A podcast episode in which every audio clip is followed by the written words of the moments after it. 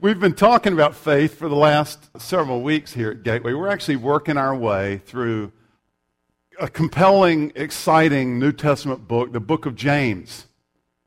And James is about as practical and in your face as you can get, as you've noticed in our weeks together. Today's message is almost a summary of the whole message. We call this series Faith That Works, and what we've said essentially is kind of a theme for the whole series, but a theme for today in particular is your faith can't work for you if you don't work your faith. Faith that doesn't work, James is going to go further, faith that doesn't work is useless. It's dead faith. Okay, so I'm going to ask you this morning if you'll work with me. There are a couple of things about this passage that were challenging, and they didn't come unraveled for me until yesterday. So I'm going to stumble a little bit, but stay with me because this is rich and it's worth us hearing. What I'd like to do is start out by kind of setting the cultural context, really take a look at, real briefly, how this speaks into the cultural soup that we live in, today's passage, remarkably so, in fact. And then we're going to get in and dive into the message itself. We'll open up with just his opening salvo. And then he has a couple of intriguing examples, especially the second example that illustrate his point. And then don't get lost because at the very end, I want to give you what were for me a couple of real practical takeaways from this. And you may find others, but just things that I could really sink my teeth into. So before we get started, Let's open with a word of prayer. Father, we pray that you would break open our chests this morning and massage your truth into our hearts. Help us to hear what you have to say to us. Bring it to life. I ask, Lord, that you would forgive me of my sin, and if anything is said here today that is not of you, I pray that you would protect us from that and that it would fall away. But Lord, what is of you planted in our hearts? In the strong name of Jesus Christ our Lord, we pray. Amen. So, sociologists, you know, will tell us that there are six generations alive right now. The first is the GI generation. They were born 1901 to 1924. So that makes them 88 to 111 right now. The GI generation. Second generation is the silent generation or the builder generation. They were born between 1925 and 1946. They are somewhere between 66 and 87 right now. Next is the baby boomers, the generation that we've heard an awful lot about for 50 years. They were born between 1946 and 1964. They are 48 to 65 right now. The next generation is Gen X. Those of you who are Gen X, look, it doesn't deserve any applause. It just, just happened to be when you were born. Those of you who are Gen X were born between 1965 and 1979. You are 33 to 47. You're getting old. And then come the millennials. The millennials were born between 1980 and 1999. You are 13 to 32 right now. And then there is Gen Z, born between 2000 and the present. And you are 0 to 12. Now, just a couple things about each of these generations. Again, to set our cultural context, you don't have to remember all that. You kind of know it anyway. You've read countless articles and seen television shows that refer to it. Let's start with the silent generation, the builders, born between 25 and 46 or 66 to 87. They are the keepers of what we've come to know culturally as the traditional values. They especially valued building structures and institutions. They often equated faith with an institution. So if you were raised by this generation, or for some of you, this is your grandparents' generation, they were very faithful to the Catholic Church, or to the Presbyterian Church, or to the Baptist Church. because they built and maintained and valued institutions and tended to associate faith with those institutions. Then come the baby boomers. Increasingly, sociologists have noticed a divide in the baby boom generation. Of course, lots of values the baby boom generation shares in common, but this is very interesting. Increasingly, generation sociologists talk about the early baby boomer generation, born between 46 and 55. The early baby boomers tended to be idealistic, they valued change, and they resisted structure, the structure of their parents.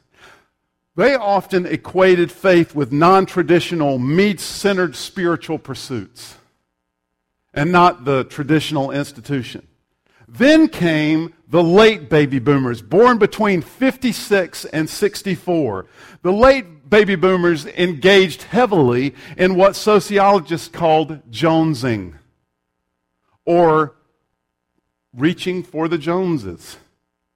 Not Chris and Tammy Jones, but the proverbial Joneses. And so, those of you who went to college in the late 70s and early 80s, and throughout the 80s, you were evidently jonesing much more than the early baby boomers. And that meant that you pursued college degrees in something practical because you wanted to go out and make a lot of money. You tended to move toward material pursuits. You valued high paying jobs over experience, really kind of the opposite of early baby boomers. But also, along with early baby boomers, you often equated faith with me centered spiritual pursuits. Then came Gen X. Gen X continued the jonesing, interestingly. Continued to major in things that would help you get out and get a good job. But in the workplace, you highly valued independence. That's why the workforce changed. And nobody goes to work anymore and works for the same company for 30 years. Because Gen X worked for four years and said, I can make more money over there, and left. And so companies began to adapt to that. They're no longer loyal to their workers either. Gen X continued to equate faith with me centered spiritual pursuits. And Gen X, you were the first generation that dramatically shifted away from church. And then, of course, come the millennials. Now, we're still figuring out what the millennials value, both because they're young and because they're extremely confused and bizarre. But the millennials have definitely moved away from what they see as the materialism of the generations right above them. They're not engaged in jonesing. Even those that have very, very good jobs are almost apologetic about it. It's about experience. And they want to be more engaged. They want to do good. They're an extremely selfish generation, but they want to do good and they want very little to do with faith, at least with any kind of structured faith. They've resisted the church as an institution and even faith as an institution. You could almost imagine one of the millennials saying with disdain, You say you have faith? Well, I do good. And I don't respect your empty faith. I want you to notice this morning that James is going to speak right into the, honestly, with incredible precision, into the ingredients of the emotional and spiritual soup that make up our culture. In our passage, James is going to give us a stern warning against driving your spiritual life into the ditch on either side of the road. On the one side, he addresses what we might call concept only faith, and this is where he spends most of his time. With concept only faith, this is faith like an intellectual idea. Oh, yeah, I believe in God, like we said a few weeks ago. More than 94% of Americans say they believe in God, but very little of that belief translates into something that impacts their life and produces fruit. And James addresses that, that concept only faith. But he also addresses the other side. On the other side, he addresses our attempt to do good apart from a well grounded faith. Because you really can't. Neither will work for us. In order for faith to work for you, your faith must work. So we're going to read this morning James chapter 2, verses 14 through 26. So if you have a Bible, I'd love for you to, to turn, or if you have a Bible app, James chapter 2, verses 14 through 26. Let's look at this electric passage of Scripture. And again, stay with me. I'm still unpacking this myself, but with God's help, this won't be too confusing. James 2, verse 14. What good is it, my brothers and sisters, if someone claims to have faith but has no deeds? Can such faith save them? And I want you to notice through this section and other passages throughout the book of James, James uses an interesting literary device. He sets up a dialogue between speaker and reader. But also in this passage, he's going to bring in a straw man who's going to, you know, ask a rhetorical question from the side. So there are really three characters that he's introduced into the dialogue to help him advance his argument. Also notice when James uses the word save here, can such faith that's apart from any actions, any fruit, any bearing fruit in our lives, can that kind of faith save you? What he means by that word save is can that kind of faith build a meaningful connection with God? Can that kind of faith help you in your daily life? Can that kind of faith bring you into ultimate union with God where you're going to spend eternity? Can that kind of faith do that? And of course, the answer that he's going to argue for is no, it can't as a rule, I think this may be what millennials have seen in those of us who are above them. They've seen a faith that doesn't really work. For some of us, it has no impact on our lives. And so they've rejected that empty faith. At least this is one of the reasons that they consistently give to pollsters for why they are rejecting the church in record numbers. By the way, this is a very familiar biblical theme. According to one commentary, I like this. He said, quote, you only have to do the most cursory scan of the Old Testament prophets to discover a fierce condemnation of ritual piety without any practical justice for the poor. So James is not alone in this. He's affirming the Old Testament prophets and his older brother Jesus. Verse 15. Look, suppose a brother or sister, and he's going to give a, what he thinks is a ridiculous example. Suppose a brother or sister is without clothes and daily food. If one of you says to them, Go in peace, keep warm and well fed, but does nothing about their physical needs, what good is it? In the same way, faith by itself, if it's not accompanied by action, is dead. Okay, he offers up an obvious example to prove his point. Faith and actions, faith and the actions that accompany faith, they're inseparable. You can't have faith without the fruit of faith being manifest in your life.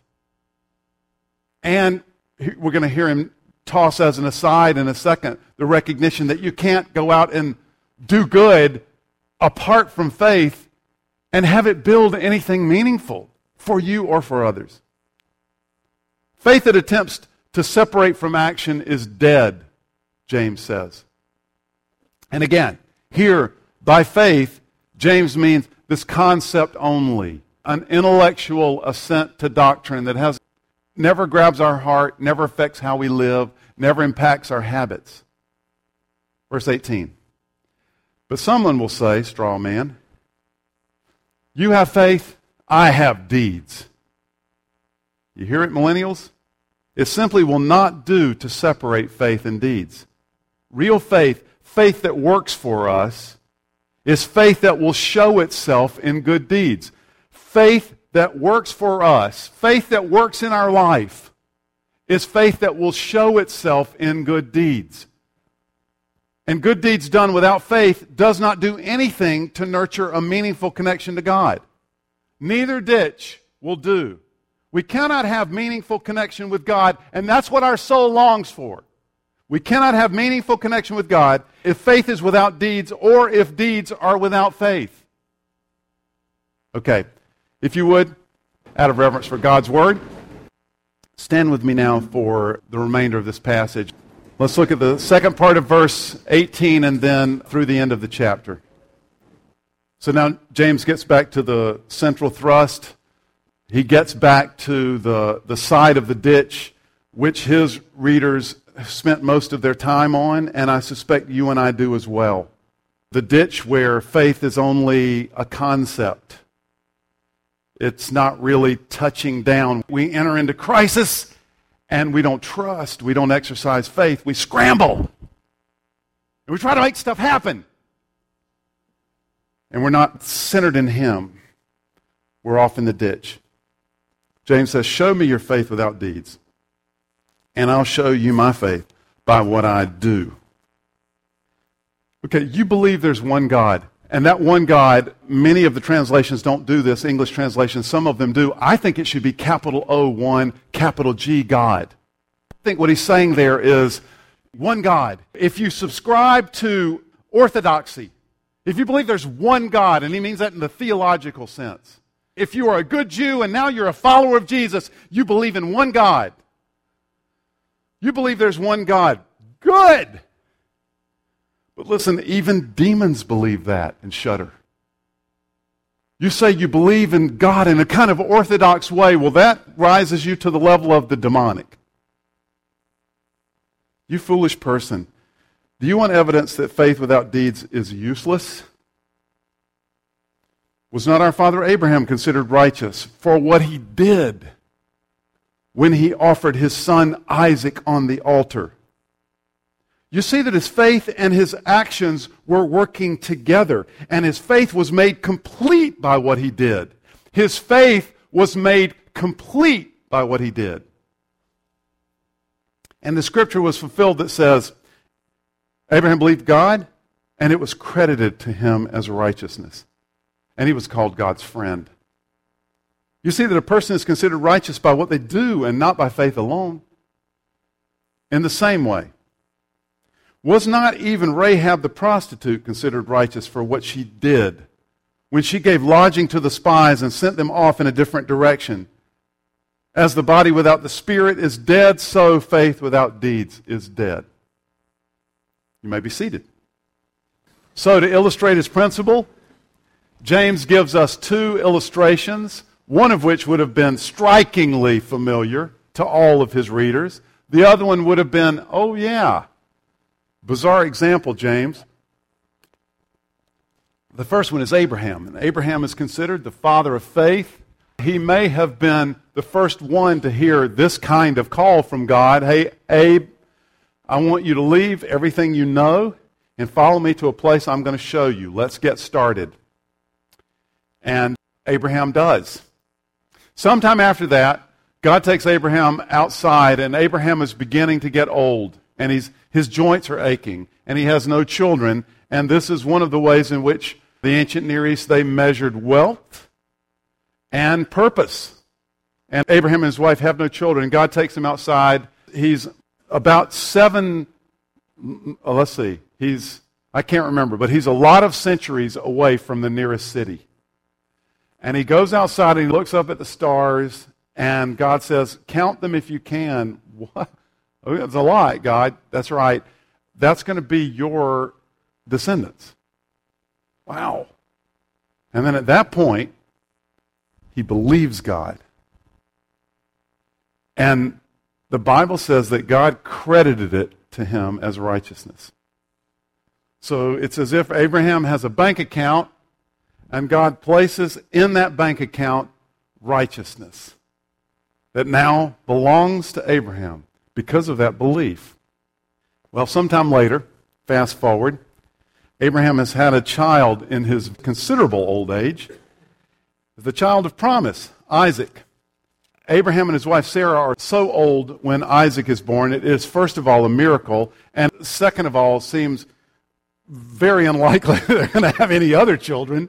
And so Isaac is the guy, and they pour all of their love and their concern into Isaac.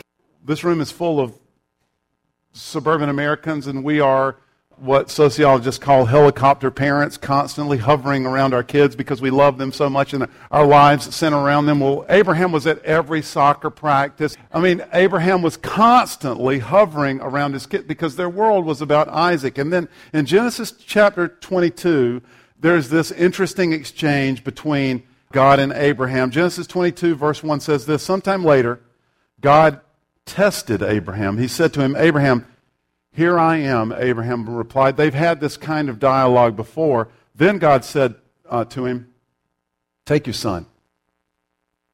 Take your only son, Isaac. Now, see, those of us who've read the New Testament, there's a familiar ring to that. We know somebody else who took their only son and put him up on a hill and sacrificed him. But that other one went through with it for us. Abraham, take your son, your only son, whom you love, because I've seen you at every one of those Thanksgiving plays in the first, second, third, fourth grade, all soccer practices. He's terrible, by the way. I've seen the way you love him. And I want you to go to the region of Moriah. And imagine how these next words tasted. Sacrifice him there as a burnt offering on one of the mountains I will tell you about. Sometime later, God tested Abraham. That word tested actually has buried in it the nuance of strengthening. I'm reminded of a time when I was in seminary when I spent many, many months in a very disciplined way lifting weights. I had never been much of a weightlifter when I was younger. When I was coming along 150 years ago, they thought weightlifting hurt basketball. So I never did any weightlifting. Plus, I was this tall and I weighed about 74 pounds, and so I would never be caught dead in a weight room. But I thought, I'm in seminary, it's a bunch of preacher boys, they're all a little bit sissy anyway. I can go to a weight room and this will not be a big deal. I kid you not. This is a true story. So my roommate and I decided we're going to be disciplined. We're going to go for it. We're going to lift weights. And we did for a long time. But we go into the weight room the first day, and there's only one other person in there, and he was literally Mr. Florida. I'm not kidding. So we go in, and there's this guy who's as big as a house, and he was incredibly nice and put his weightlifting schedule on ours so he could teach us how to weightlift. Exactly. He was a nice guy. He could also break us in half, but that's beside the point. So we're learning how to lift weights, and I don't even know if they do this anymore. I apologize to those of you who are really good, but pretty early on in the process, he had us on this routine, and pretty on, early on in the process of doing the bench press, and others, but mostly with the bench press, he introduced us to what he called negatives. And I'll never forget this. He said, This is where the payoff is. This is where the muscles really get tested. I'm looking at the weight saying, What do you mean? And he said, Oh, okay, well, this is where the muscles really get broken down and they're enabled to build up. So, this is the part that will really test you. Okay, as if the rest of it hasn't. What do I do? Well, you get to the end of yourself. You can't lift any more, then I'm going to lift it off of your chest and you let it come down as slowly as you can. That's really going to test you. God is testing Abraham because that's when the faith really gets broken down. That's when we can really get stronger. Abraham says, Yes. He takes Isaac up. He builds the wood fire. And then he notices that God provides a ram caught in a bush. And he thanks God for his deliverance. He goes over and grabs the ram and sacrifices the ram. God says this Abraham, Abraham. Abraham says, Here I am. Verse 12. Don't lay a hand on the boy. Do not do anything to him. Now I know that you fear me because you have not withheld from me your son, your only son. The actual quotation, which James uses, as I said earlier, when James said, he quoted, Abraham believed in God and God credited it to him as righteousness. That quote is from Genesis 15. This incident is from Genesis 22. What's happened is now Abraham's faith is being made complete by action. Now Abraham's faith is bearing fruit. Now Abraham's faith is strengthened so that he can be the father of the faithful. So that all the people who will come after him can be built on this foundation. It's got to be a strong one. So God tests it. What if our faith is being completed by some of the difficulties we face? What if our faith is being completed by some of the sacrifices with which we are confronted? One other little side note uh, you should know about this passage. Throughout the centuries, critics and scholars have made James and the Apostle Paul, who wrote two thirds of the New Testament, they've made James and the Apostle Paul tussle with one another. They've kind of put them in the ring and let them battle it out with one another because the Apostle Paul in Ephesians says, It's by grace you're saved through faith, not of your works. It's got nothing to do with your works because you can't boast about anything. In the book of Galatians, he makes that argument even more elaborately, and he says, Look, it's all about faith. It's faith that saves you. And interestingly, he uses Abraham as his example.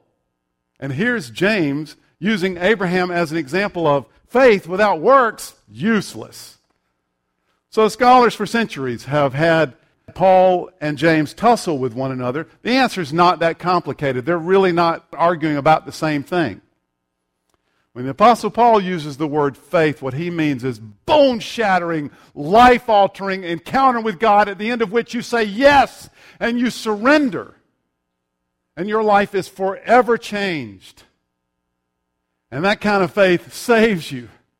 And it will, as Paul says in other places, inevitably end up in righteous fruits pouring out of your life.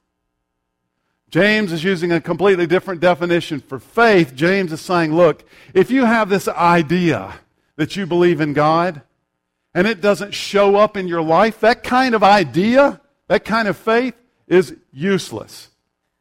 Paul is concept only faith. This is an intellectual idea and not on the ground. James is looking at the fruit our lives are bearing. If your life is all about your life, then your faith will be useless. Let me say it again. James is looking at the fruit our lives are bearing. And if your life is all about your life, then your faith will be fruitless. And it will be useless. And it will be dead. If you don't care for the neediest, if your life is not turned outward toward others, if you are not feeling called by God towards sacrifice and then offering that sacrifice, then your faith will be useless. For Diane and I, we felt this recently in the giving campaign that we've undergone at Gateway. We felt a call to sacrifice. And I know some of you did as well. I know families here at Gateway who've been called to sacrifice for their extended families. They've been called to give exceedingly, and they've done so.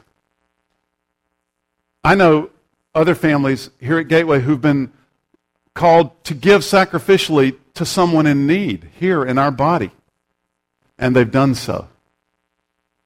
Others who have been called to give sacrificially to someone in need outside of our body, and You've done so. You're to be commended. But others of us have dodged those calls. I feel like I have at times in my life as well.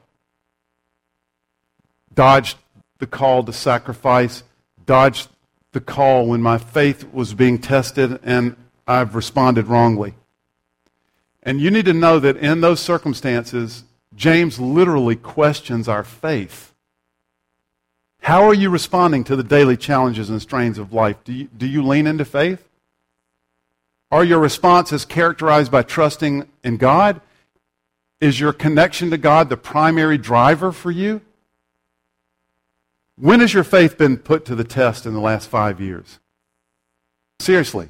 15 seconds, think about that. When has your faith been put to the test in the last five years? And I know for all of you it has been. Family circumstances, relational connection or lack thereof, children, finances, health. Uh, Diane and I talked to someone last night who has been told they may have cancer. They have to have a biopsy this week. This is a time of testing. When has your faith been tested in the last five years? How did you respond? You've been asked to give. Did you? You've undergone serious trial and you've been asked to trust. Did you? How have you performed? Let me say quickly we have to be careful with this line of questioning because it can cause the wrong kind of focus. It can cause the focus that Jesus was most interested in eradicating from our faith. It can cause us to focus on all about what we do. It can make us what theologians call legalists. We're about checking boxes, and that's not the faith of Jesus. But we can't avoid this question, and we often do. We can't avoid the question of what is the fruit of my life? How am I performing? We can't avoid that question because James is just too straightforward. He's too blunt. How have you performed? Some of us are really, really so good at giving ourselves a pass, we don't step up to anything. Then James gives another example. Let's do this quickly. The second example is a woman named Rahab, and Rahab's story is an interesting one. Rahab was Old Testament, was not a Jew. She's living in the city of Jericho, and this was the time when the Israelites have left Egypt. They've wandered in the desert. They're right at the Jordan River. They're about to cross over and come into the promised land and take it over. They're going to ransack the place. So Rahab, and of course the people in Jericho have heard stories about what the Israelites have done on the other side of the Jordan, and mostly they're afraid they don't want to have anything to do with the Israelites.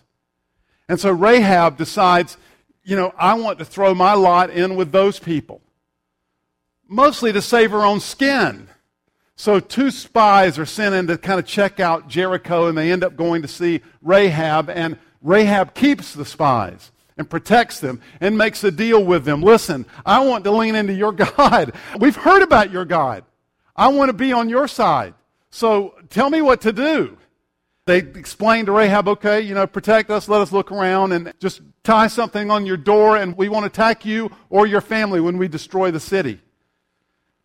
Then she hides them and she lets them down outside the wall. They run a certain direction. The city officials come. Where are those mm, strange men that came in here? We think they're Israelite spies. Oh, yes, they were here. They left. They went that direction when in fact she had sent them that way. And Rahab protects them. Here's the other thing that you should know about Rahab she was a prostitute. she was a prostitute. She sold herself for sexual favors. Rahab is not a hero of the faith until this. She's had no Uber encounter with God. Her faith, even at this point, is still pretty self serving. I want to save my skin, and I believe your God can do it. And yet, God honors her faith, and He uses it. She's protected. Ultimately, she marries a good Jewish boy and becomes part of the lineage of Jesus. She is Jesus' great, great, great, great, add several more, grandmother. To me, this story brings two principles to mind, and it may bring others to you, but I want to cut through some and do this quickly. This brings two principles to mind. Number one, it doesn't matter how far along you are in the journey. What matters is that you put feet to what you know. So, those of you this morning, if anyone this morning is trying to give themselves a pass, and, well, I'm just not, you know, I'm no Abraham. I'm not like one of these people here at Gateway that I'm not. It doesn't matter where you are. What matters is that you're putting feet to what you know, what God has shown you. Second principle that this part of the story, this example speaks to me is it's about the level of sacrifice. The level of sacrifice which God asks of us, I believe, is always commensurate with the level of faith. God doesn't test our faith beyond the capacity of our faith. So, what he asks of Rahab, he asks Rahab to essentially raise her hand and say, I'll hide you if you'll protect me. But Abraham, Abraham, whom he's going to make the father of the faithful, Abraham, whom he's spoken directly to and shown him his full character, he says of Abraham, Abraham, take your only son, the center of your life, and sacrifice him. I'll guarantee you that you today are being called to some kind of sacrifice, or you will in the next six months. There's some kind of stretch of your faith that you are being called to, or you will in the next six months. And it will be commensurate with your level of faith. How will you respond? How are you responding today? I want to end by speaking honestly about how this becomes practical for me. I just list a couple of ways that this touches down in my life. I hope this is helpful. You may have other things that God is ruminating for you. Number one, when I exercise my faith, when I exercise my faith, then my faith inevitably will manifest itself in actions. That's just what faith does.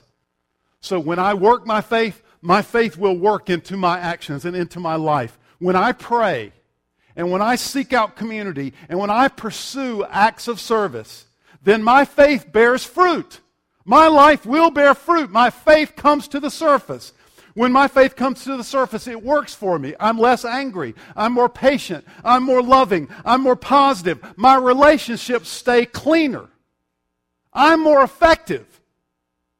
When I'm working my faith, my faith will work itself on the surface. And I've said this repeatedly over the years. I can't tell you how many times I've come to my own self, or one of you has come to my office and says, I just don't sense God's presence at all. Well, are you working your faith at all? Because if you're not, your faith will not work. And if your faith doesn't work, it's useless. Second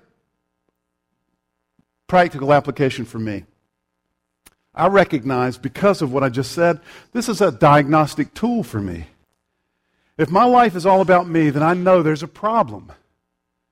If I'm not producing fruit in my life, then there's a problem.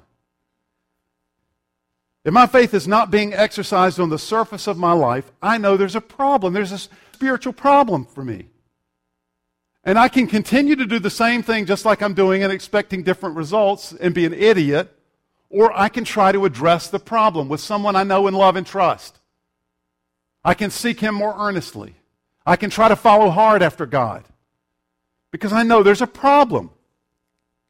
I don't say this to make any of us feel guilty. Look, problems that exist on the surface of our lives. It may be because of overwhelming anxiety or depression or grief. And these are things we all understand and they must be worked through, but they must be worked through. We have to stay after it. We can't let it overwhelm us because our faith will be useless. It could be because of overwork or just the resulting frenetic schedule. We've all been there. But we can't stay there because our faith will not work for us. If my life is not bearing any fruit, then I know there's a problem, and I don't want to live like that indefinitely. In order for my faith to work for me, my faith must work.